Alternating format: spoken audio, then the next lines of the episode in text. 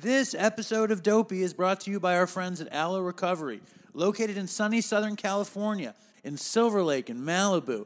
Aloe was created as a place to treat addicts with compassion, not control. It is designed to give addicts the best experience possible when trying to get sober. First of all, they offer a detox that's as comfortable as it possibly can be. If you're kicking heroin or you're kicking pills or you're kicking alcohol or anything really, you know how important a comfortable detox is.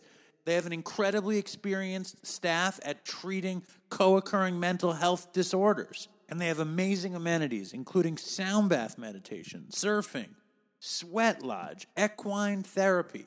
If I was going to be all fucked up on drugs again and I had to get better, the place I would totally choose would be Aloe. If you're fucked and you're willing to go to sunny Southern California, I would totally recommend going to Aloe.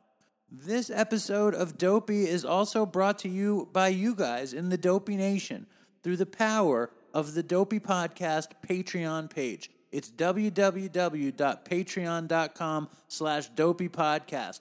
Throw a few bucks, help make the show a little bit better, a little bit easier. Look, one day, I promise you, there will be exclusive Patreon content, but I'm working in the deli too much right now.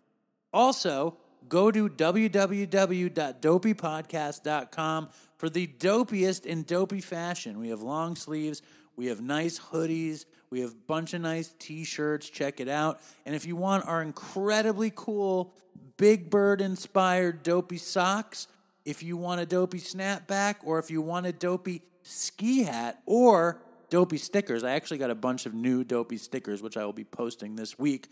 You go to um, just Venmo me at Dopey Podcast. Just write me at dopeypodcast at gmail.com and tell me what you want, and I will ship it out.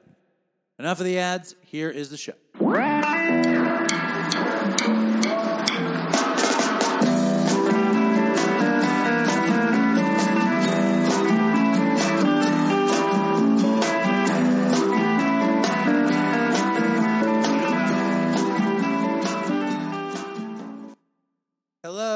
Welcome to Dopey, the podcast about drugs, addiction, and dumb shit. And I'm Dave, and I am in my attic on Long Island, in the attic of my house. And this is a different kind of episode. This is an episode with a friend of mine from Long Island. His name is Garrett. Uh, I totally admire his recovery, and uh, I did an interview with him so you could hear about it. I call it the Fear, Anger, and Love episode.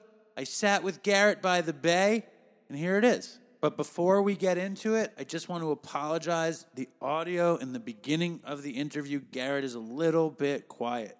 So just bear with it. It kicks in a little bit. So if you want to complain, write me an email at dopeypodcast at gmail.com. I love to hear your complaints. And here is me and Garrett in his pickup truck on the Great South Bay in Long Island. And welcome to Dopey. Thank you. Hello. I know, everybody. I know you've always wanted to come on the show. Finally, you get your shot at it, mm-hmm. which I say very tongue in cheek. Garrett was like, "I don't want to come on this stupid show." No, it's good. I'm excited. And this, this today, Garrett is celebrating fucking 16 years, 16 years. God bless. Which is like a, a nobody ever comes on Dopey the day they celebrate 16 years. So you're, you're. I think you're gonna do some good for these sick and suffering fucks in the Dopey Nation. All I could do is what I could do. Well, there you go. We're sitting in a giant red pickup truck staring at the very picturesque bay, which is lovely. And um so dude, 16 years ago right now, how different were you? Well, that's a that's a loaded question. um, well, 16 years ago today, I was um, I was a troubled young man, 27 years old, two weeks before my 28th birthday, and um, I didn't know which way was up, which way was down. Um, from that point, I uh, I guess um, I remember my last drink. I remember what it was like, and I remember my first drink. But in between was like a no holds bar cage match between drugs, booze, women, and alcohol. It's just how it was, you know. I, I when I wanted to think of a title, I mean, I thought of a title for this show, for your show, for weeks that I've been thinking about this, which is uh, anger and love. I see those things as the Garrett things. Yeah. Because Garrett, me and True Garrett, story. I go to a meeting on Long Island and uh, in in you know in, in in Suffolk County, and I, I showed up there. I actually I was sick. You know, like when I when I first went, Chris had just died, and I hadn't been to a meeting in a long time because I had moved out here, and it was on the beach, and uh, and I heard Garrett share, and and Garrett's this. He's a very muscular, tattooed guy and i was like where the fuck am i i was like what kind of fucking you know like because i'm so i'm like i feel like i'm a very bougie manhattanite and i'm showing up at this very working class suffolk county meeting and, and you share and everybody shares and i'm like i wonder how i'm going to fit in to this thing and garrett would always share about anger and then he would always come back to love and uh, and whenever we talk about anything he would talk about that love is your higher power and i, I love that Yeah. I love that your love is your higher power. Yeah, for a long time I, I lived in that fear, you know, and I would turn it into anger. It wasn't until I got sober, a couple years in sober. I'm not saying this happened right away, but a few years into sobriety is when I when I deciphered the difference between um between you know fear and love. Uh, my sponsor taught me I was about six, five, six years sober when he he taught me there's only two ways to live, and that's the only two ways we live. We have a choice today: is either live in fear or live in love. And you know, my choice mostly is to live in love, but you know, there's still some fear that cracks. You know, but uh, for the most part, um, you know, I got that uh, I got that love working for me. But yeah, like like David was saying, I'm uh, you know, I'm a I'm a I'm a you know, I work out a lot. I'm tattooed from head to toe, and uh, basically the tattoos were so everybody else would be more fearful of me than I was of them. know, Right. The big picture, you know, and uh, I was when I first. Are you kidding? the bottom line is that I'm not that guy anymore. Even though I got the tattoos, sometimes I forget that I'm, I even have tattoos. You know, and that's the difference. Um, I live a different life today, a different, different, different lifestyle. But uh, you want to get back into talking about what it was like, or you want to keep on talking about the love that we have today? I want to hear about what it was like. I would Yeah. love to hear about that. So yeah, so uh, when I was young, um, my old man was uh, was a drunk, and we we had a great childhood. My old man, my mom and dad separated when I was one and a half, but my mom, my dad always bought us with he bought our love, and my mom always showed us love. But uh, but in the big picture, um, they uh they showed their love in their own way. You know, I remember when I was a kid, um, the show my dad's love was how who could pick out the most seeds out of his weed. You know, Really? How it was when I was. a Your dad was a stoner. My dad was was whatever. You know, just how it was. You know, and, and my mom was a, was a party. Nobody had better parties than my mom on my mom's side. You know, with my, with my stepdad. Although we had a great childhood, but you know, drinking started at an early age. It was okay for me to drink. You know, smoking weed. I used to steal a joint from here with my dad. I didn't really particularly like weed, but the point was, I remember from a very early age looking for something to get out of myself. You know, like something was wrong inside me, and I couldn't understand what it was. You know, and uh, and I was talking to David before. I have a twin brother, and my twin brother has absolutely no problem with anything. Like he would look at me, and be like, "What's wrong with you?" Bro? He got the good genes. Yeah, he got the good shoes. It's like um, to- uh, Danny DeVito and uh, and Arnold Arnold Schwarzenegger. Schwarzenegger. I may look like Arnold Schwarzenegger, but I was Danny DeVito, like a funny. mess. But um, in the big picture, you know, I went through. Uh, I was a, I was a really good athlete, so that kind of prevailed. I didn't really drink on on on uh, when I was playing ball, and You played football. I played football and I played baseball. I went into uh, playing, um, you know, going to college and following up with baseball after college and playing for some uh, some some farm systems. I played for uh, uh, Toronto Blue Jays farm system. No when way. in my- when I was in my early twenties, and um, and it wasn't until I was about twenty one years old I came home. Um, you know, in between a you know party and it, it, the best part about going to I went to Miami University. The best part about Miami University was the the, the girls, the drugs, and the money that they threw our way when I was uh, when I was g- attending there. It was back in the early '90s, and um, back in the early '90s, it was just a big, giant party. What did it look like? It looked like And who's um, throwing drugs your way? And what drugs are they throwing you? Coke. Yeah, coke. Well, anything I wanted, but mostly coke. Down there, there were the coke wasn't as good as the coke up here. Uh, I noticed that most of the coke would get shipped to New York, and then it would like get stomped on all the way back to Florida. But what was good was like the ecstasy and like um, you know the the the the mescaline and the acid and all that shit that you know to really put your your mind at ease. You know what I'm saying? Did you know that? Uh, and I don't mean to interrupt you, but I might do that from. sure. Did you know that Dopey was just rated one of the top five podcasts about mushroom tripping? Oh, really? I loved mushrooms. That so- was a good time. You, did you were you you were? I didn't know you tripped a bunch. Yeah, I did. You know, when I was in my uh my teens into my early twenties, I, I we we you know we, we did everything. Like I said, it started with a drink for me and ended with a drink, but inside it was like a no holds bar cage match. It was it was a nonstop party in my head, and and I can never get enough, never get enough, never get enough. So anyway, when I was done, I was done playing ball because they kindly asked me to leave because of my drinking and drugging.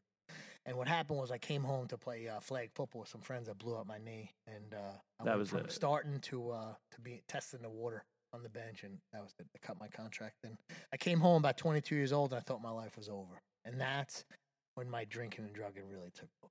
You know, from that point until I was 27, um, like I said, it was nonstop, nonstop. And and I remember.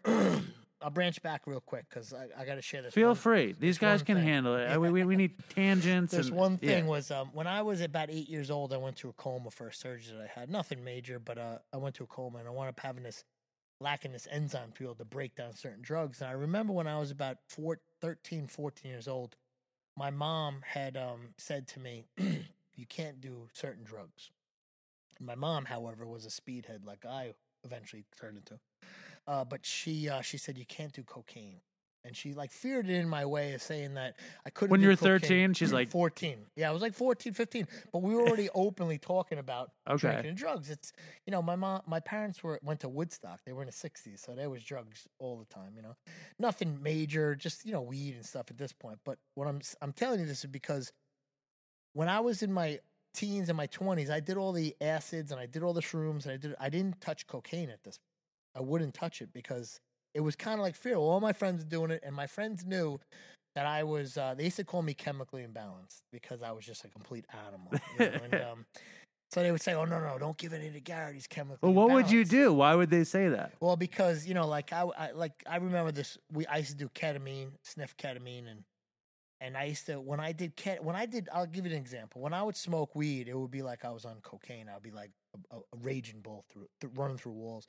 When I did ketamine, rather than being like drunk and flat on my ass, like some of my friends were, I would be putting my head through walls and I'd be like slamming people down and just going absolutely ballistic. Let me ask you something. Hold on. Slow down for a second. Sure. When you're doing, where where did you do ketamine for the first time, and how did it how did it get to you?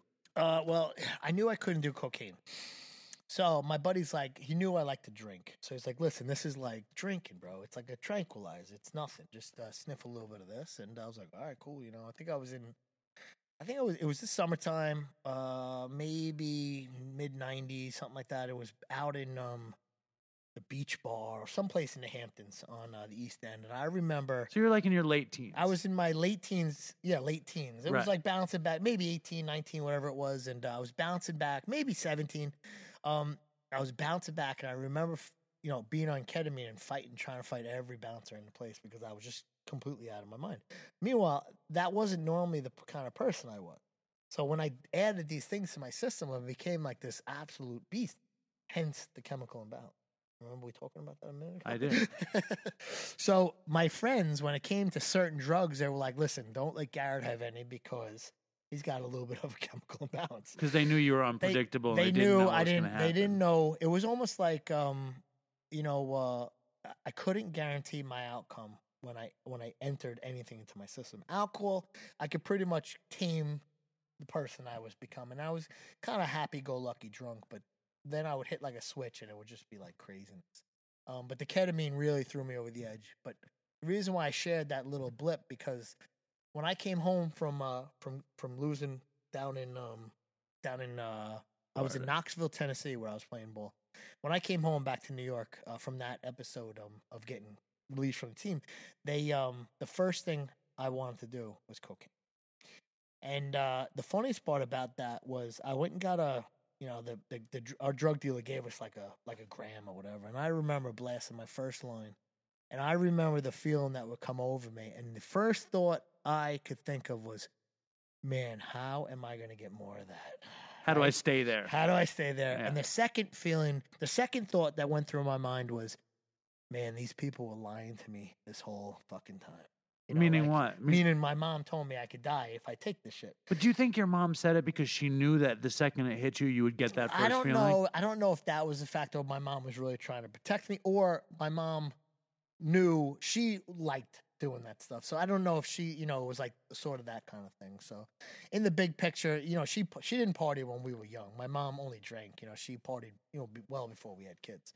Uh, well before she had kids. Right. And um, so my mom was was you know a, a, a good person. It was just she she knew that that's what what she liked to do. So she knew she saw a lot in me and her. So she knew that I was going to kind of follow that path. It could have been that, or it could have been truly uh, that she wasn't sure if I was going to uh, live or, you know, in the big picture. Because I was eight years old when I went to that coma. I got hit with a baseball in the face. I was pitching to my coach, and he smashed me in the face. Wow. And I had to go a minor surgery, just reconstructive eye sockets and nose. It was like a half hour surgery, but I'm allergic to this anesthesia. So what it did is it put me into a coma, and they told my mom that I, w- I might not make it. So at that present moment, that was a fear that she always had, and she didn't want me to, you know, obviously ever die in her, you know. And um, anyway, so uh, getting back to that, the first drug I did was cocaine, and then forget it. Everything else after that. I remember, um, I remember there was times where I would I would pick up 10, 20, 30 ecstasy piles of cocaine. I used to love going to uh to Harlem and pick up like a three milliliter bottle of liquid dust. Just dip my uh Liquid PCP. liquid PCP, yeah, and dip my uh my cigarette, my uh Newport Light into the top and let the juice just run up. Did they call it a wooly?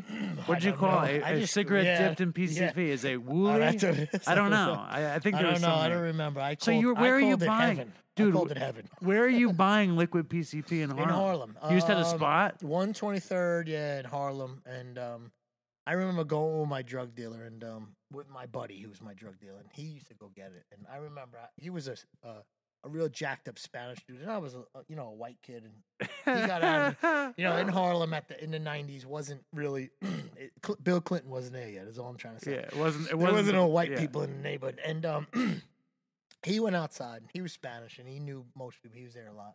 And I cracked the door open, and he looked at me. He's like, "What the fuck do you think you're doing? Get the f back in the car and just." He was looking. He was looking out for He you. was looking out for me, you know. And he's like, "Yo, you can't get out.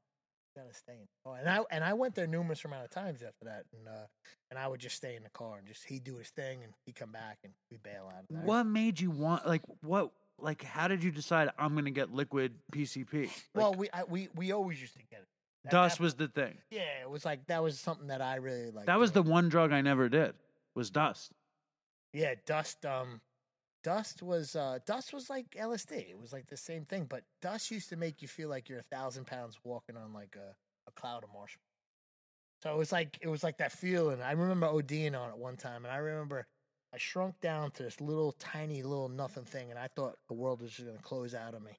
And um, I was inside a house in in uh, southern um, Long Island, and uh, it, the whole world closed in on me, and everybody was looking like gigantic. And I was this little being, and I was closing, closing, closing, closing, closing, closing until my eyes just almost shut. And then I slowly came back out of it, and I thought I was I was dead most part. And I remember coming out of it and standing back up, walking into the room, dipping a new cigarette in there, lighting that bitch back up, and smoking it. You know, because that's just what we do. You know, like it's. I was like, wow, that was an amazing feeling. Let me try to do that again. Right. You know, push it right to the brinks, right to the brinks. You know, and uh, So when you're on these paths, like, did you find you were doing coke every day? You were doing dust every day. Was it a weekend thing? How did you use? Yeah, what was the no. using like? Um, at this pre- at this moment, before my twenties, before before my twenties, uh, I wasn't using every single day. It was just a weekend thing after we played ball, after we partied, you know, girls, whatever. But in my uh, after I came home from uh, from partying, it wasn't an everyday thing. I wasn't an every single day drug addict, alcoholic. Uh, I partied all weekend. It turned into like a Thursday through the weekend, then it turned Wednesday through the weekend, then you know, different nights I would just drink, but cocaine would call me, call my name every couple weeks. That's how cocaine used to call my name, and it would call me in a different, different aspects. I would smell it in the air. Somebody would say something. A little keynote would happen, and and then my mindset would just click, and that's all I thought about. And then I had to have it. It's just like anything else. I had to have it. And uh, then I would do it. I would do it for four or five days straight. You know, I get to a point where I couldn't sniff anymore. I would just start sucking it through my mouth because I had to get it into my system. I, at this point, I, I never shot it or anything like that. But I was I was trying to put it in cigarettes. I was trying to put it in pipes. I was trying to smoke it. Then I met this guy that was freebasing it. I started smoking freebase uh, stuff like that. But um, I remember days on this crap, and I would party it so hard and so long that I would go weeks without ever want to touch it again. You know, it, it would be like the lie detector test. Like I would, I, so I would pass a lie detector test for weeks, saying I will never touch that shit again. Then three, four, five weeks later, something would call my name. Something would grab me on. When you something would get high on coke, would you need something to come off of it with? yeah, I would, I would get Xanax bars. Um, you know, uh, I remember taking like half bottles of Tylenol PM. Right, shit like anything to come down off come that. down, you know. And you think you're done when because when you're done, you're like, oh, I don't want to do that, and then and then it starts up again. And then it starts up. Yep.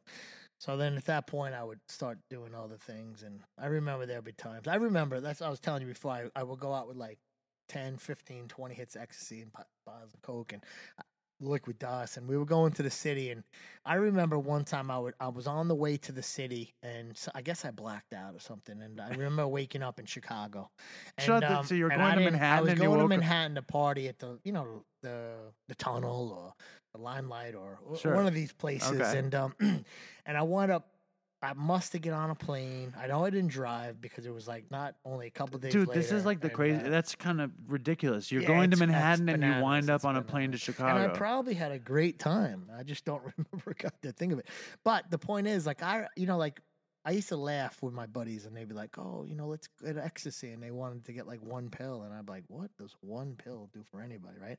I'd be like, you know, two at a time, tick like t- popping tic tacs, you know, and uh, two would start, then two more would be an hour later, and two more would be an hour after that. you just don't want it to stop. I don't want it to stop, and and yet I could never get to the point where I wanted to be. But I was always chasing something, you know. Or if I hit a moment, it would be so far gone that I would be past that point, and I'd have to get something else to either bring me back up or bring me back down.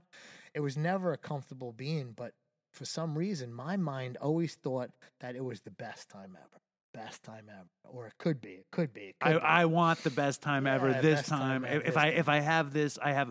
I used to think that I'd have the chance of unlocking the best time ever if I had the right fucking mix, Yeah. and it never fucking came. You know what I mean? Or maybe you think it comes. Yep. Um, So where did the anger sit in all that stuff? So the anger would sit like this point. I don't really know if I was that angry. I do know that I was fear based. So basically, um, I used to get into a lot of fistfights with a lot of guys because I was fear based. So it'd be like anger. So like, let's say if you if I bumped shoulders with somebody and wherever I was, I would turn around and violently punch them as hard as I can because I didn't want them to punch me first, you know, because I was fearful. So that's when my anger would kick in. But for the most part, most of the time, I was I was happy. But then a broken right. shoelace would happen, and then forget it was be it would be the minorest thing. Like forget if I was out with a girlfriend, it, it would be a nightmare because every time I went with somebody that I felt like I needed some kind of protection, I would just be like that on the prowl, like my my uh like if I was a if I was a lion, my my my my mange would be flared up the entire time, you know, and I'd be I'd be scanning the horizon, I'd be checking checking the exits, seeing who would be a problem, seeing who wouldn't be a problem, and the whole time it would just be riddled in fear, which I ra- ran into anger, and like at that point, if somebody even like looked in my direction, I would be like pouncing on him like a like lion on prey, and and nobody deserves that kind of wrath, but inside, in, truly inside me, I thought that was living. You know what I mean? I thought that was living, and and part of the reason why I did so many, dr- drank so much, and drug so much, is to not feel that fear anymore. You know, and and sometimes I wouldn't feel it, and sometimes it would be so drastic that it would riddle my whole every ounce of my being. You know, so you show up someplace and you size up the room. the, everybody in the place. you know, and you uh, you know, and, and you see, you see, it's been easy for me because I know that I can't take anybody. So when I when I walk into a place, I'm like, well, I can't deal with that guy. I can't deal with that guy. So I'm like, I'll be all right. I, I figure I'll get through this thing somehow. Um, when you and why do you think you had that pressure on you, like like this pressure to size up the room, or who can I deal with? Who can I deal with? Like, what do you think the origin of that was? Uh, well, you know, when you're in that mindset, there's nobody that can stop you in your mind. You know, it's like if you felt like the way I felt, it was it was it was like nonstop. Like, and you know, there's one thing my old man taught me was my worth ethic. Meaning, I always he taught me to always be the hardest working man in the room, no matter what I did. So no matter what it was, I would always do whatever I got to do to win.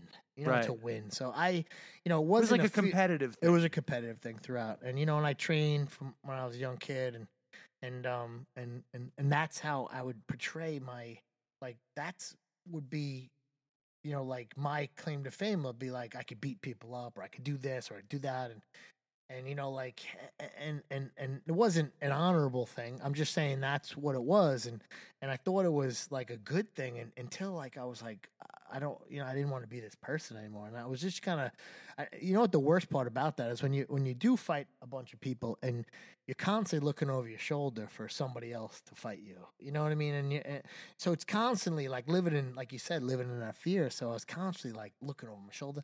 Plus, you know, like on top of that, how many people did I screw over from the drinking and drugs, and you know, constantly looking over my shoulder to see who was there to to, to try to take me down. and You know what I mean? unfortunate might have bumped into you and then Yeah. went down. You Yeah, know, know, who did not want to fuck with you in the first place. Yeah. I can only imagine me walking into you in some club and Yeah. like I didn't, then you I would, yeah. yeah, it'd be, it'd be the end of me. And not not saying that I would do it. I might be like, "Oh, my bad. I'm super sorry." But then there might be a day where I'm like, you know, whatever. You know, it Dude, it's it when did it when did it turn like to a place where you were like miserable? Like when when did that start to I was show about itself? 20, I was about 25, 25, 26, where uh where I became it became very miserable of an existence. And um and like I said, the drugs were just weren't that rampant. I remember that I did heroin one time and um I was inside the tunnel. I'll share this story briefly because um this is a dopey nation, but at least you guys can uh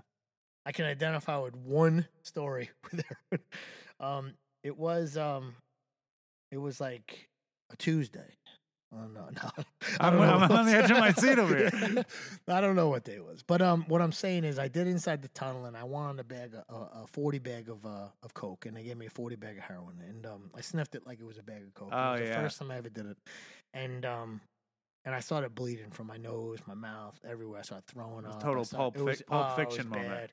And the bouncers grabbed me inside the tunnel. If you ever been inside the tunnel in Manhattan, it's a bouncer's world in there, and you know you don't mess with them. You don't do nothing. It's there run the show. They're the head dealers. They they do everything. You know, if you want a drug, you go to them. Um, anyway, so they uh, they grabbed me. They they threw me in the bathroom. They beat the living daylights out of me. They dunked my head in the toilet. They fucked me up. And then on But top they of it, as soon as you're like overdosing on I'm heroin, basically, They didn't and they decide they're going to kick the shit out of you because of it. and then they threw me out the back door, and like I was in like a t-shirt, sweaty, bloody mess, you know, and um, and that that was my heroin, you know, episode. and like Neil said, I never t- really wanted to do heroin again after that. But um, Well, it also didn't suit your your brain chemistry or No, your body it chemistry. It It's like that's how it always works yeah, with this it, stuff. it didn't. It did. I didn't really care for the downers. I was a tequila, cocaine kind of a guy. Dude, do you want to hear something crazy? I don't mean to interrupt you. I just mm-hmm. do that sometimes. Yeah. I don't think you know this. When I was a kid, when I was 21, I got a job to be a private eye in the tunnel and the Really? limelight. It was after Peter Gatien had gotten busted, yeah. and they hired us to look for drugs. Wow. That was my job. So I That's knew hilarious. it was it was absurd. Yeah, you know, so hilarious. so like I was Did there. Did you find any?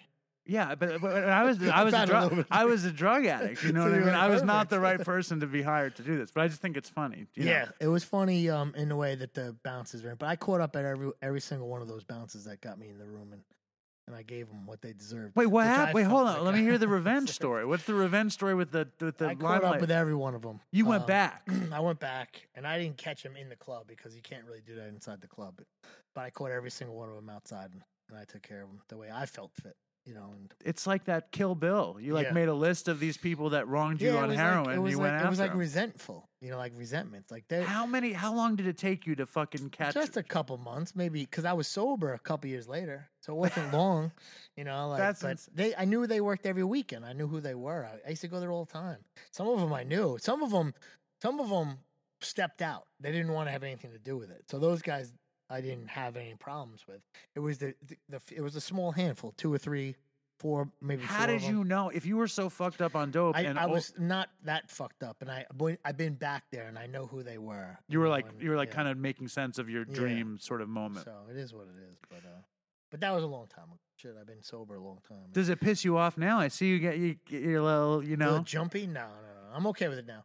I'm okay with the fact that they did what they had to do. I mean, I'm, I'm not okay with the fact that they, and there was probably many more people that they have done that. Well, to. they're idiot fucking kids too. You Yeah, know, that's with what I'm abusing saying, you power, whatever. And you know, and, and there's been plenty of times where I've done that too, like what you were saying. Somebody bumped into me. I, you know, I, I did something I shouldn't have done. You know, and and there was plenty, like uh, you know, as I went through my steps, and I and I, I'm in Alcoholics Anonymous, but as I went through the steps in Alcoholics Anonymous, a lot of that stuff was on my was on my step four, and a lot of that stuff was on my step nine. That I need to make those amends to those people. You know, not quite that I'm ever going to make the amends to that. Did you ever go back and find No, no, the no, no. I- bouncers of the, the, limelight? amends the amends that I had to make um, through my direction of my sponsor was was you know never you know do that again to somebody else you know walk the path that you're supposed to be walking today you know and that's where the love kicks in what we were talking about But before earlier. we get to the love, I want to get to this transition because So- we're fucking lost in the wilderness here. yeah You know, are we good? yeah we're yeah. good with this. yeah yeah Okay. So when um this was when I was about 25, 26 and I remember uh when I turned about 26, I started 26ish, I started dating this girl and she was like a, a real good girl. You know, it wasn't like the girls I used to date and um she was a sweetheart, came from a great family, didn't drink, didn't drank a, a little. It was the summer, it was my uh, 26 and turned turned to 27 and it was my last year active and i was with this this lady and uh, this beautiful woman. And um she basically had enough of me because my nonsense was just all about partying and and um the summer of uh 2003 was uh was when this happened. And she um wanted nothing to do with me started coming in at the end of the summer. She was my drinking buddy in the summertime. You know i would i was that guy that would go up and buy everyone in the world drinks. I, i'd spend my money on people i didn't really like. You know what i'm saying? Can you identify with that? So I, I would i would go up and be this big shot spend all my paychecks spend all my money on these people that i didn't really care for just so they would like me more. That's kind of how my drinking went. And um, but what i would do is i would go up and get everybody drinks. Bottom line i would do that is so that i could get a couple extra shots. You know if i'm going up to get you a drink i'm going to buy you a drink me a drink and i'm going to pound out two shots you know because any bar that i drank in i knew the bartenders so they always gave me shit for free. So uh by the end of the night i you know if you if we had three or four drinks together i had about 15 drinks by myself you know what i mean so you know and and and i would still hold my liquor fairly well because you know when i didn't i just sniff a line or two and i'd be right back to where i needed to be you know? Right. You had this thing worked out in your head. So by the end of the summer, um, this woman wanted zero to do with me. She didn't want to drink anymore. It's time to get back to reality. Summer's over, and get back to work. Whatever. and there was no reality for me. There was just it was summer all the time. You know, it was a party all the time. And uh, I remember my friends would come home from college or whatever, and they'd party like rock stars, like right along the same side of me. And then they would go home and recover for two weeks. When I got sober, they're like, "Wait, you didn't stop after we left?" And I was like, "Uh, stop what? no, I didn't stop. But just the next, it was just the next day. We just kept on going, you know." And they were like, "No, man, we stopped. We didn't." I didn't touch booze because they didn't have what we have. they didn't have what we have. Yeah. They, uh, however, they were heavy drinkers and they could even drug, but they didn't have that that that obsessive mindset and a, that uh that uh, completely addictive personality and, and uh the obsession to to just drink and drug. So now it was uh it was cr- coming into Christmas time and um and this girl I was trying to just drag her along like a hostage kind of deal and um and she would hang out me, not hang on me. I would go to her family functions. I would get completely obliterated. She'd be embarrassed and she wanted nothing to do with me. Christmas came, I was alone. I remember going to my mom's house on Christmas and um and I was a mess. I, I just recently saw a picture of me that year and I just was like disaster, man. Eye sockets, you know, just like black and blue, not from fights or anything, just from not sleeping, not, you know, partying, Using just just looking like complete dog shit, right? And then uh and then January came along. It was I was trying to get sober through the Christmas holiday on my on my own, uh, clean and sober, and I couldn't do it. I just kept on falling back, and I would fall back on on uh, on drinking. Drinking was my was my main thing, and and I'd fall back on drinking. As soon as I drank, it would go right into the drugs again, you know. And um, so then finally, January tenth um, of two thousand four, was my I had I, I wind up getting that girl to come back to my house to, to sleep over my house. She was living out of uh, she I think she was living in Staten Island or Jersey at the time. And I got her to conjure into staying at my house for a time. And it was about ten thirty at night. And I remember leaving a, a, a, a bar with a bunch of friends and they all were going home, you know. And I wasn't done drinking. You know, I had to go and you know, the old I have to go say hi to a friend of mine. I wound up coming home a day later. And um and this is where the this is where my story ends.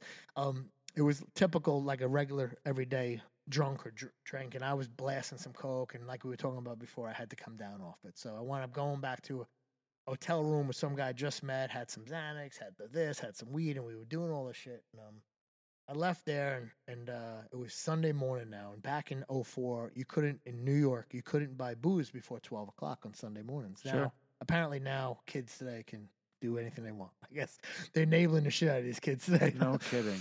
So anyway, they uh we um I knew the I knew the 7-Eleven attendants. I would drop a 20 on the counter and what he would do for me would he put a 12 pack of of Bud, Bud Light, whatever I was drinking out the back door and I'd walk around the back, grab my 12 pack and I go home. I lived right behind 7-Eleven. I go upstairs. It's about seven o'clock in the morning now, and um, I remember walking up the stairs, creeping up the stairs, going to sit on my couch, and I still was was fucked up, and I still had to come down off whatever I was doing. So I would be putting a pillow over the top of these beer cans and cracking open these beer cans. I was drinking these things because I still needed to have more and more and more. And at that present moment, um, this woman that I had sleep over creeps around the corner that now I've been off and on with for about almost a year now. And she creeps around the corner and she gave me this look that I've probably seen a thousand times before, but this this one time it set me like uh like a Stonehenge. You know, I looked at her and I was like she and the old look that you're like, You fucking piece of shit. You did this again. You did this again. And I was like, fuck. And I looked at her and, and I just couldn't stop. And she got a ride. I forget what happened. She wanted zero to do with me. And I remember the next day I had to miss work. I was all banged up. And um, it was a Tuesday. You know, Another Tuesday. another Tuesday. It's funny. Um, it- you know, we don't, we don't, we're not us drug addicts, alcoholics aren't too keen on Mondays. You know, Mondays are tough for us to get to get back to work on a Monday. So Tuesdays we always are. We're pretty good with Tuesdays. So anyway, I show up to work on Tuesday, and I remember walking into this office. I just lost a. Uh, I was a. I was a. Um, an operator in Manhattan, uh, union operator running heavy equipment, and I lost it not for the first time, not for the second time, but for the third time. I showed up high and drunk on the job, running cranes in the city. That's great. yeah, That's how you want your time. that's how you want your crane Yeah. operators. It's a good time. So you know, the first two times they're like, "Listen, just go sit down, sober up. We'll put you back on tomorrow." I'm like, "Oh yeah, yeah, okay." The third time they were like, "Nope, that's it." Dude, how many fucked up crane operators do you think are Oh, in all Manhattan right now? They're all I can't say that. No, I wouldn't. You know, that's I hope. Do you think they're dipping their cigarettes in liquid yeah, PCP before they operate the crane? Yeah, but anyway, that's uh, that's a no no. You can't you can't get away with anything nowadays. Thank That shit. God. But That's- back then, in, right. in, a, in a, It was still a little bit. it was still off you the know, beaten path. Yeah, and um, you know, but then um, the next day I, I, I'm working for this guy making no money, and um, he wound up being sober. And I remember going in on Tuesday, and and uh, and I was like just distraught, beat up, and just done with life, you know. And um, and he looked at me, he's like, uh, he goes, "What's going on?" And I was like, "Oh man," you know. And I I remember I don't know if my eyes were tearing out, whatever the case may be. I just knew I was just completely bankrupt with everything. I had no money, no nothing. You know, like uh, no spiritual path. My car got repo. I mean, it was I was done, just done, done. You know, and uh, It wasn't a party. You were fucked. I was I was done. It was over. It was over. And he goes, "Why don't you come meet a couple friends of mine tonight?" And I didn't think nothing of it. I was like, "All right, yeah, no problem. At this point, I was willing to do anything. Right? You and- wanted to get better. I wanted. You I you, wanted you to feel found better. yourself. You found yourself in that moment. I wanted to feel better. So he brought me to an Alcoholics Anonymous meeting. I've never heard about Alcoholics Anonymous before. Did he tell you he was going to bring you to that? No, he just said, "Why don't you come meet a couple friends of mine?" I, however, knew that he used to be a drunk and he doesn't drink anymore. Right. I knew that, and he had the successful business, and he was he was doing well for himself. Uh, I didn't know the extent of it, but I did know I was working for him about a month or so, and um, and he said, "Why don't you come meet a couple friends?" So I sat in my first AA meeting. I was in the back of the room, like a like a, a great newcomer does, you know, in death row in the back, the last row. so I was sitting in the back and It's a good view from back. yeah, there. exactly. I see everybody. Yeah, I you know see what what's- everybody's doing. You, you know, you could take this guy, Yeah, this guy, exactly. whatever else. yeah, still riddled with fear, not Uh-huh. knowing which way was up, which way was down, but I was willing to do whatever it took to just feel better for a brief second. That's where I was in my life. And um, he looked at me, and uh, I thought he told the speaker to tell my story because the speaker started sharing. I felt like he told exactly my story, and uh, right down to the T, exactly what happened to me, everything I did, you know, everything with the sports, with the school, with everything, and um, and basically what I could ident- what I could realize t- today was that I was identifying with him from day one. I could identify with another alcoholic. It was the first time I could hear somebody, feel somebody, and, and see somebody. And, and, and it was something. And what he would share for me that present moment was his experience, his strength, and his hope. And what happened is he this is the life he's living today. And before he shared about what it was like, that's where I was at. He shared about what he did to get sober, and he shared about his hope to what he does today to stay sober. However, I never saw that guy again. It's weird Never. how that were ever. I, I don't even know what he. Was. And you were still like. going to that meeting. And I was sure. still going to that meeting, and he was from out of town or something. But he he shared something.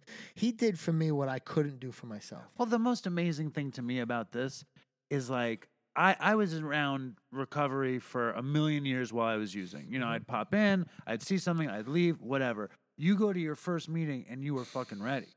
Yeah, yeah. I, you know, I'm grateful for that. I'm grateful that you know, um, you know, nowhere in our literature, nowhere in in anything, anything that we talk about, does it say you have to test the waters again. Nowhere. You know, it doesn't say, "Oh, go back out there and have at it." You know, it's it's better out there, or none of that shit. It says from this day forward, you too may ha- find an easier, softer way. What does it say about the if you want to try uh try drinking, go drink, whatever? Oh, like, What's uh, that like, thing? Um, like uh, social. Oh, yeah, they do, however, say something along those lines. Like, go try to have one. Go try to control your drink. yeah, go try, try control to socialize. Right, right, right. Have some social. Go go try to drink a couple and stop abruptly. You know, it doesn't work. Basically, if you think that you need to try that, um, you have already tried that a thousand times before. Because if you're anything like I am, I have tried that a billion times. I've tried doing one key bump cocaine. I've tried doing one pill of ecstasy. I've tried doing one, one- cigarette of one PCP liquid death. I've tried doing one beer. I've tried doing one shot of vodka. I tried it all, and none, nothing, nothing works because it didn't matter. Like what, what I found out over time that it had nothing to do with the alcohol and the drugs. Like it, it had everything to do with me. I used all that stuff just to get out of myself. I couldn't get out of my own way. So with me using that stuff, it gave me a sense of comfort and and good feeling inside me. And and and and when it wore off, I was still left with me. Right. You know, and, and so Let me ask you this though, because you are incredibly rebellious. Mm-hmm. You are incredibly like, uh, what's the word? Uh, you you you, you were devilishly handsome. well very handsome, but that's not the word I was looking for. Okay. When you're defiant, you know, Yeah, you're defiant in yeah, every situation, and yet you go to a meeting and you catch it, and then you're like, Well, I, didn't want. catch it. I, I, how difficult? Like I know, I still struggle. I still struggle with the with the sticking with it and believing it and saying. You know well, how I well, am. well, like, well, uh, what had happened to me was my first few years, because of those early recovery moments, I was riding. I, I hate to say like it was a pink cloud, but it wasn't. My first year, maybe I had some pink cloud moments because remove alcohol from me, and there was people around me who loved me. and you still have the girl. And I still, well, no, I didn't have the girl. The girl didn't come back for about eight, nine months. She, you know, had, I had to figure out who Garrett was for a little while. However, what had happened to me was I removed drink and drug from me, and it started like kind of clearing up the path. It was almost like driving down the window on a really cold day, and your and your windshield frosted over, but you can see a little hole out of the Sure. bottom of the window, and you still got to get to wherever you got to get to. So you're like rampage driving like crazy person. This is kind of how my, my life was at the moment. I could see some clearance and I wanted more of it. But I wasn't really willing to do all the work because at this present moment, I was feeling good. Everything was good. I was getting money back. I was I was becoming successful again. I got a truck again. I got a place to live in. I, my girl was slowly talking to me again. Like my mom didn't hide her pocketbook anymore. You know, like excuse me, major things would happen, and um, and I thought that that was good enough, right? That was good enough. I was about four or five years sober, and um, and I slowly stopped going to meetings. So I thought I was good enough, and I thought what I had was going to get me through whatever it was going to get me through. and um, about five years, so five six years sober, my uh, I, I I wind up not talking to my father for a couple years. We kind of drifted our own ways because uh, we butted heads. He was me and him were like so alike. He was an alcoholic, whatever, and we just kind of drifted our own. But he never got recovered. He he did, but um, but he didn't. You know, he he, he got. I think he had a bunch of DWI, so he had to go to AA for a while. And but he was always smoking weed. I don't, you know, I, I don't know his path. All I do know is he tried it, and it didn't work for him because he never worked the program. And what had happened was when I was working the program, he had come to me. He's like, "That fucking AA bullshit. That doesn't work." You know, you need to buckle up. And he was from the old school German. And he would be like, listen, we take care of our own thing. If if there's a problem, we take care of it. You Right. know, we don't ask nobody for help. Blah, blah, blah, blah. Did that fuck you up in AA? no, no, because I distanced myself from him. You were got like, whatever he did, I'm going to do the yeah, other. thing." exactly. Whatever, however he raised his children, I'm going to do it different. You know, but whatever. The point is, I stopped talking to him for about three or four years, and he wound up dying when I was about five, six years sober, cancer. Oh man. And um, I don't say it because I'm looking for the old man's. I say it because that, what he did for me, that present moment saved my life. I was going nowhere quickly, fast. at that present moment, I was married. I had a I had a son, and my life. I was angry. I, all my character defects had come back because I didn't really do the work that it took to get me so I would case sober. I was going like one meeting a month at this point, uh, every few weeks, and then finally my dad died, and I would. And what I did know that if my they told me from early on if my ass fell off, pick my ass up, put it in a bag, and get it to a meeting. Right. So I knew if all else fails, get my ass to a meeting. So I went to a, a AA meeting. I shared my dad died, and honestly, I was looking for the oh my god, I'm so sorry. Meanwhile, I didn't talk to this man for f- three or four years, you know. And um, basically, what I was looking for was something to feel better. Like I, I couldn't find it in what I was doing. be and validated in your pain. Be Yeah. that, I was looking for something outside of myself to make me me, feel better. yeah. Yeah. And if I didn't find it there, which I did, thank God, um, I was gonna drink or drug over it. You know, because I needed something to to take this pain away. I couldn't deal with it on my own anymore. And um, thank God, uh, when I first got sober, I saw this man, and um, uh, he was like a spiritual guru. And I looked at him. I was newly sober. I'm like, no way can I be around this guy. Now, however, What was his thing? Explain it. he was like uh Buddhist. He he meditated a lot. He was so spiritual. He talked about God. He talked about love. He talked about all these things where I was like, "Whoa, dude! You know, you back the fuck up. You know, I can't be around you right now. It might wear off, and I might get bugged out of something." Right. But the point is, at five or six years sober, when I came back and my dad died, I, tur- I looked over and he was sitting right there, and there was something around him that was glowing. There was something that he had that I really needed. You saw his aura I this saw his aura. I saw something that I had to have yes. you know and uh, i asked him to be my sponsor and the next week he finally took me for a walk and i walked around the neighborhood and um and he stopped me in my tracks and said did you ever breathe before? And i was like yeah man i breathe all the time right? And he goes no no no no no. Did you ever truly breathe? Slow you down stop and just feeling the surroundings and feeling the life and feeling the love. And i was like no. And he and he stopped me for a minute and he had me breathe and he had me breathe in a way that i felt something come inside me like a white light kind of deal and he, he started showing me how to like slow my mind down for a brief moment and he started explaining to me the the difference between fear and between love you know and he started showing me towards a path where i had missed early in sobriety and once it, he- was doing for me again what i could not do for myself so he was like a power greater than myself in that, that aspect So in the, hold on, because we have Sure. we have a we have an audience Mhm. of uh, a lot of sick and suffering addicts and alcoholics Mhm. who would love to turn the switch from fear to love. Yeah. So could you give them a little primer and and, and Sure. what they what he told you? So basically, he would slow me down, and he and, and he, he would share in a way of like um he we had to go through some step work, obviously. Um, if you're having, I don't know what what audience we're talking to here, but um, in my There's thousands of people out there. in, All my, in my in my experience, uh, I had to find a power greater than myself, which you know today I call love, um, which is in my first couple steps, and then I had to clean house. There was no way in hell I could ever experience any kind of happiness or love or joy inside my heart until I cleaned out the wreckage of my past. I had to clean that house. I had to get rid of it all. And that was the fear. That was the fear riddling me every little resentment, every little person, every person I harmed, every sexual uh, harmful experience, everything that I ever did in my whole entire life, I had to get down on paper and I had to share it with somebody.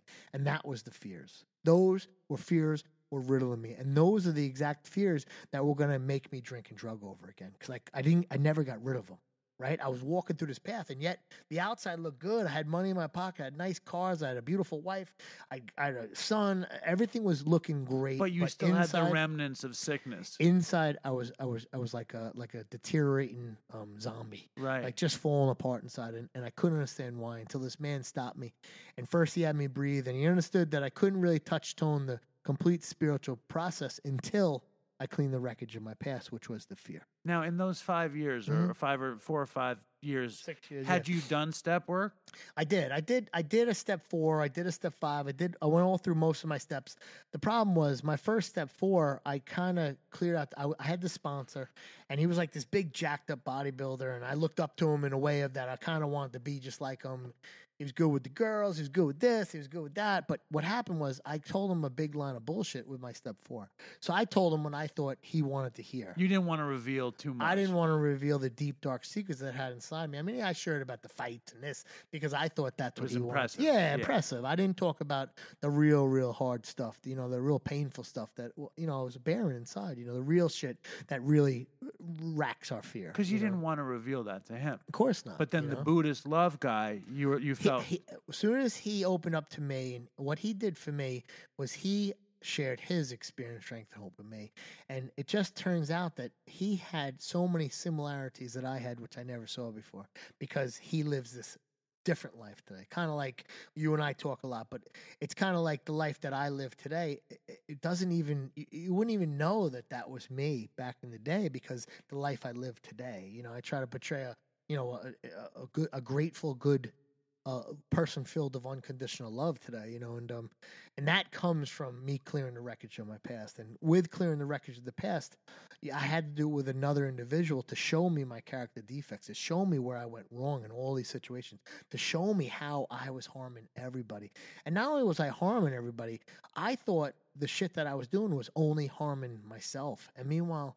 It was like a ripple effect. When you throw a, a rock into a pond and the ripples just go for hours it affected every Everybody single you come in contact came in with. contact Right, with, exactly. and their families and their families and their families. You know, um, in the big picture, like uh, you know, the, obviously the people who I loved more than anything in this world were my parents, my family. Uh, those are the people that got you know ripped through the hardest. right. You know, the, it's funny how I would treat like a bum on the street with more respect and love than I would treat my own mother. Or like the you know? bar you bought the Yeah, room yeah, for, yeah, and yeah, yeah, and your family or, doesn't or get the it. or the, the the drug deal that I was getting my um my liquid dust from. Yeah, of course. I would treat dust. him with more love than I treat my. Whatever but- happened to that guy? yeah, That's I what I Where's he at? Um, what I also want to know is another thing about your story that I find very interesting is that um, there was no relapse. No.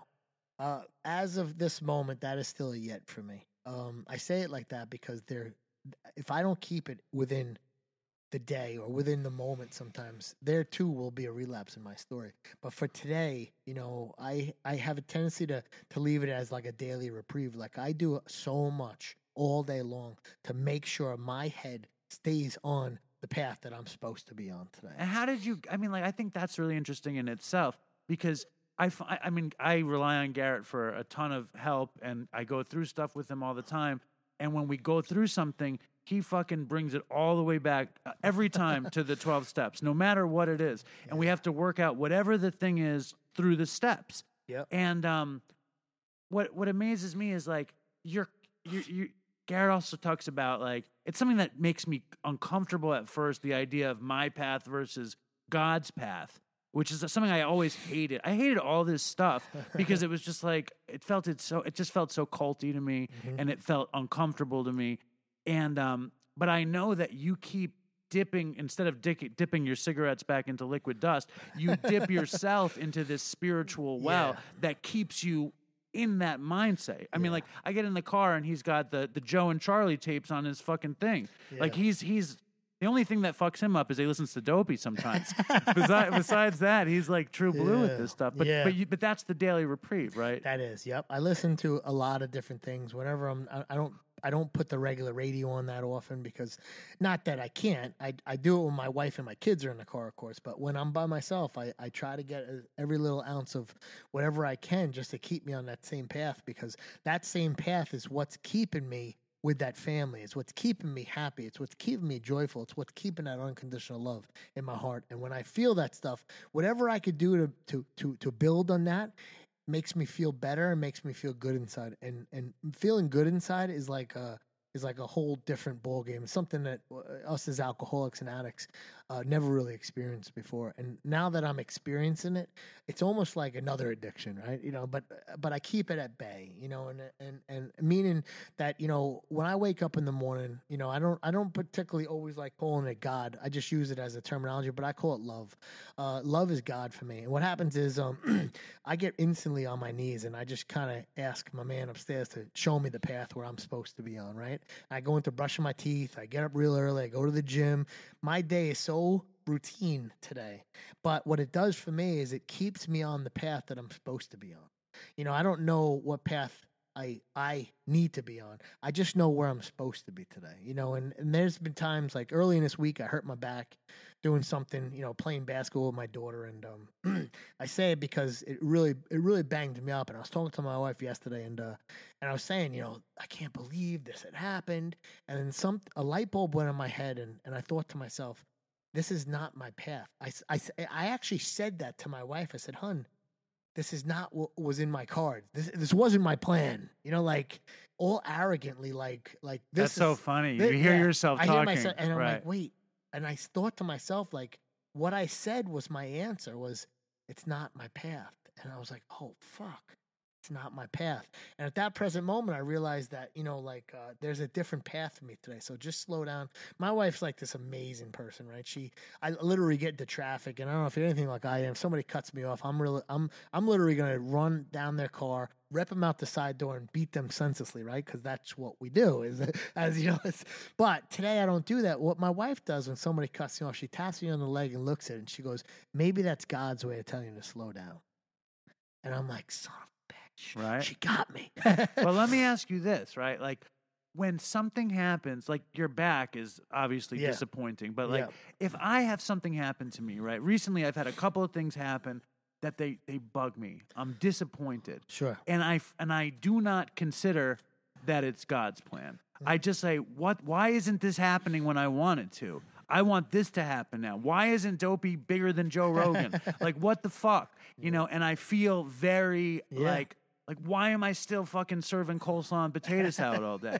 And I feel very disappointed. And I don't and I and I don't like when do you do you ever feel that way where you you forget that it's God's plan or you you I do. I do. I feel that way, you know, more often than I like to talk about. Oh, let me hear. I want to hear about this stuff. This is good. But um, what happens is, um, uh, like when I'm feeling that way, uh, I realize something. I realize something that pain's my greatest motivator. So when I'm living in those moments, that's me completely living in my fear, right? You, you could agree that when you're right. feeling Okay. those I'm moments, with you. I'm with you're you. living in the fear, and that's perfectly like what you asked me before how to how to show our audience that uh, the two differences of living in fear and living in love. Now, however, the moment that you realize that it's your that it's not your path and you're trying to control it is the brief moment where you start living in love.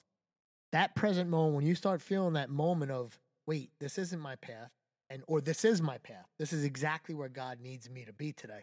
That present moment you're okay with wherever your path is. That's the love saying That's the love. this is okay. Yeah, this is okay. Like coleslaw, you're doing this today, you know, and and y- Dopey's exactly where it's supposed to be today. Well, I think Dopey should be like stratospherically be. better and bigger. but no, I know what you mean. And like That's all I'm saying. Like when you're living in a fear, it's never enough. It's never like just like drinking and drugs, man. When I was living in complete riddled with fear, it was never enough. And then finally, like I got sober and I started doing some work, and I started realizing that it was enough. It was enough. What I think is know? also interesting is that you talked about yourself in the beginning that you're going to fucking go so hard, you're going to outwork everybody, all those things. And I see those things in your recovery. Yeah. You know, like I, I the meeting that we go to uh, last summer, Garrett was busy working a bunch and he didn't go as much as he usually goes. And the guys in there are like, this meeting sucks without Garrett. And I'm serious. It's like, but I'm I'm saying like you you work your ass off. You know what I mean? It's like Yeah. the same principle. And if it does the wrong thing, like when you're a kid, it does the right thing now. Yeah, You know what I mean? Like Yeah. you you go and also like you're so available to so many people Yeah. and I think it's amazing. And uh I think uh My path is to help others today. That's what I realized. this is the most fucking 12 step of an episode I think we've ever had. Yeah, well, that's good. Does it make you feel comfortable or uncomfortable? Yeah, no, I, I feel comfortable talking about my recovery. I feel comfortable talking about where my path is today. Um, I feel, co- you know, what makes me feel uncomfortable is talking about the person I used to be. Yeah. That still makes me feel a little uncomfortable because you know there's still some harm that I've I've I really doing a lot of the things that I have done in my path. I harmed a lot of people, and I harmed me severely. And you know, the person I'm trying to be today is nothing that that person was then. You know, and it's almost like it almost could almost make me emotional thinking about it because what happens to me is is I don't want my people today to know that that's Who you were. who I was. But the point is, if you don't know who I were, who I was, to to see my experience, then my strength and what I had to do to get to where I'm at, and to see the hope that what where it's taken me. Like this is like you know I don't care how successful you are. I don't care about anything. All I care about is is your you, what what are you doing today to make sure your recovery is the best it possibly could be because to, what you did yesterday like uh, I heard this saying a while ago uh, taking a shower yesterday is not going to keep you clean today. You know, and the point is, I do this stuff every single day, every second of every single day because I want my recovery to keep on moving forward. I don't want my recovery to stand still. If it stands still, it's actually me moving backwards. It's regression. Yeah. Well, the coolest thing is like with all that stuff, and, and like this is what I try to say on the show when I talk like this is like I love being clean. I love Mhm. being in recovery because there's so many cool things I can do. Yeah. Like I wouldn't be able to do anything if I wasn't doing it. Like and the the more I'm capable of like experiencing the more I, I just like to have fun. Yeah. And and I want to have fun and I want to experience joy and love.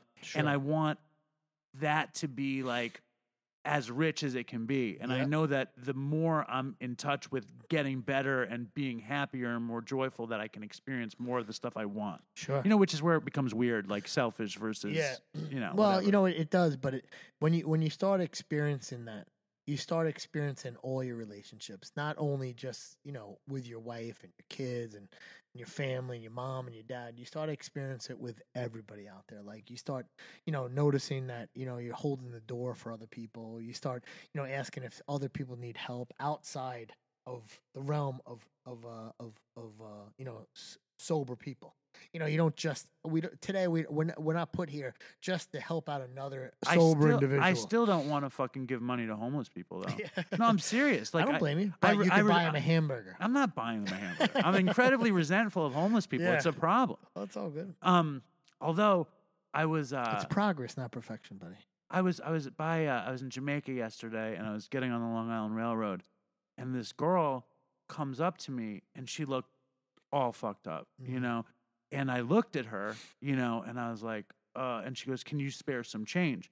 And now I always say no, but Yeah. for some reason I was like, I I looked at her for too long, Yeah. so I had to give her some money. But she was like, you know, I was gonna take out my recorder and start recording with her because she was like, she was gonna here, have come here. I want to talk to you. yeah, she was gonna have the dopey right there. Um, and uh, do you find it exciting to be on the greatest recovery podcast, greatest addiction podcast that's ever been invented? I do. It's it's uh, it's been it's definitely an experience, and and I appreciate you guys having me out on this uh this podcast. It's uh you know it's even though um you know I look at drugs as a drug as a drug. I don't care what you're doing. If you're doing something to get out of yourself, then there's a situation going on, and we need to fix it. So my biggest my biggest point today is is uh is wherever you are in your life, wherever you're doing, whatever you're doing, um there is help out there, and you know, David here is is a huge advocate for um for a lot of these places. He he he's got his hand out to a bunch of guys, and he's always looking for uh, the next um the next person to help out. So which Oh, is uh, I, I try. which is which is admirable. For Some dude, David. some dude just wrote me, and they said, uh, they said that I bash NA, And I was like, I don't. I, I, it shocked me. Yeah. So I want to put it out there that I have nothing against NA. I, in fact, I got a lot of a good clean months in NA, a lot of good material. I love NA. I just it didn't it didn't save me the way the other one saved me. You know, like and so like if anyone ever thinks I've bashed NA, I've never done such a thing. I, Listen, I it's the same. It's the same program. It's a program. It's a program of recovery. No matter how you look at it, the steps are the same. Everything's the same. It's how you look at it. Now, if you're looking at it like drugs was your problem, then you have to completely change it because it's drugs ain't the problem. Uh, You know, if you're looking at alcohol as the problem, I know hundred million people today that drink alcohol successfully every single day sure. or whatever on the weekends at parties at weddings they don't have a problem the alcohol's not the problem the problem is when it hits my lips and when it touches my mouth and when the obsessive compulsive and the bo- the allergy of the body kicks in. That's where the problem occurs and we need to figure out why we're doing it i don't care what recovery you go to I, however, go to Alcoholics Anonymous uh, because you know I have a lot of friends, but I also go to like uh, one, two meetings a month in NA because I help out a lot of guys that are that are that were addicted to heroin and pills and all this other stuff. So in the big picture, I don't care where you go, but if you're doing something to better yourself, you know that's the first step. But I, I also want to say, like, because I barely drank. I, Mhm. I drank like like a, like not a lot in my life, and I it was very hard for me to get better without AA. So I just say that Yeah. to junkies out there who are going to NA and maybe not getting better. That's not me bashing the program. It's Yeah. me saying that for me, AA was just like a, a better tool for what was broken with Yeah. me. That's all. Here, you want to read this email? You can read it. Okay. Go for it. This is from a fan named Zoe. Okay. And she says, Dave, I've been trying to write you for a few days now, but haven't been able to find the words. One of my good friends overdosed the other night, and weirdly, your podcast has been helping me get Hmm. through it because he introduced me to Dopey. However, I just got to the episode where Chris's death was announced. Mm. It broke my heart. After listening to you both talk and beginning to feel like I knew you both, it felt like I lost another friend after hearing about Chris. I've been sober for over a year now, and I work for a weed company in Northern California. Odd job choice, I know. But there's only a few people I can talk to uh, there who understand addiction. I've been listening to Dopey at work for a good month now because it makes me feel not so alone. Today, when I heard the episode about Chris, I was in tears. I hadn't cried over the death of my friend because I was just numb. But hearing you and Annie talk about Chris brought all my feelings to the surface. I left work early today because I felt like I had lost two friends. Anyways, I love Dopey, and even though I'm far behi- behind, I'm slowly getting caught up, and I know you have done great things with it. Your song, Good So Bad, lifts me up, and I listen to it almost every morning before work. I hope you and your family are doing well. Much love, Zoe. Uh, see, I mean, It's good stuff. it's it's it's very sad though because like um when people have to face that consequence like like because we're i mean like the, the thing i love about dopey the thing that i love about dopey more than anything is it's a bunch of people who have nothing to do with each other all over the world who just love to get fucked up you know and, and like love needed to escape did a lot of stupid things and then all of a sudden they're cued into our show and could relate to it and could and, and just they're part of this little secret society and, and a lot of them are too scared to go to a 12-step group mm-hmm. or aren't ready and yet dopey touched them and i just feel like incredibly proud and and happy and excited that the thing that me and chris had started like makes these people feel this thing Yeah, you know Definitely. Yep. I also know the story you told me about your dad, and then you went to the meeting. That's what happened to me with Chris. Yeah. I was going once a month, and Chris died, and I showed up at that meeting, and because I because I knew that I was either going to go one way or the other way, Of course. you know, and it was um, it's just crazy. Um, Garrett, I love you. Love you, buddy. I'm happy you came on. Was it Yeah. was it good for you? Oh yeah. Felt good. I appreciate you having me, man. It's really good stuff. You're like the the new school Joe and Charlie tape on Dopey. That's awesome. If I could portray one thing, it's love today, man. If uh, if I could just show the people, you know, the, the unconditional love I have in my heart for this program, for the people in recovery, you know, it's it's it's unbelievable, you know, and and my, my phone's always on, and um, and you know, obviously, I always put my hand out to as many people as I can. It was so freely given to me that I can't help to fro- so freely give it back. Right on. Appreciate it, buddy. All right, man. Thank you. Thank you. So that was Garrett. Um, serious man, serious recovery. And uh, if you guys couldn't tell, Garrett's actually my sponsor with the real deal tattoos on his fingers. Before we did the interview, he had said he didn't want to talk about it, but then after we were done, he said he did. So look for Garrett in the future on what it's like to sponsor a big mouth like me. I know that before I ever had a sponsor, uh, I tried to do the program, and it was basically impossible to do it without a sponsor. So if you guys are out there going to meetings and using and wondering why you can't get your shit together, um, see if you have a sponsor. And then what the what everybody says is see if your sponsor has a sponsor. See if your sponsor has been through the steps. See if their sponsor has been through the steps. These are just like they're annoying sort of pseudo rules of recovery, but they're only rules because they're incredibly effective. And I have a lot of people, I mean, we have a lot of people out there in the dopey nation who are struggling and people who don't know why they can't get clean. And I think one of the easiest ways to get clean is just to like do what you're told. Like these people in these 12 step groups have done it and they had to follow directions. And obviously, you don't have to get sober through 12 step groups, but it's incredibly effective. You know, I, I, I advocate everybody to do whatever the fuck they want, but 12 step got me sober. 12 step obviously got this guy Garrett sober. It got a million other people sober. Do whatever makes you happy. You know, as we used to say, let your freak flag fly. But um, I'm hearing from a ton of people who are still totally suffering. So if you want to mitigate suffering, uh, that's one way to do it. There's a million ways to do it. There's always more than one way to skin a cat, as they say. Um, before I go, I just want to say uh, Josh is finishing his detox at Mountainside tomorrow. He sounded incredibly optimistic. Price finished his detox in Louisiana. So let's wish those guys the best of luck. I want to give a shout out to Misty in the Dopey Nation, who does all this amazing dopey book art. And uh, supposedly she's sending me some super cool uh, dopey book, which I'm excited to see, and I will show everybody else.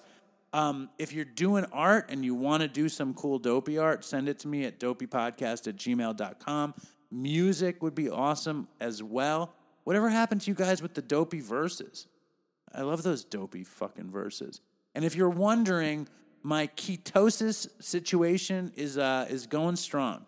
I have not had a fucking processed carb nor sugar uh, in like almost three weeks.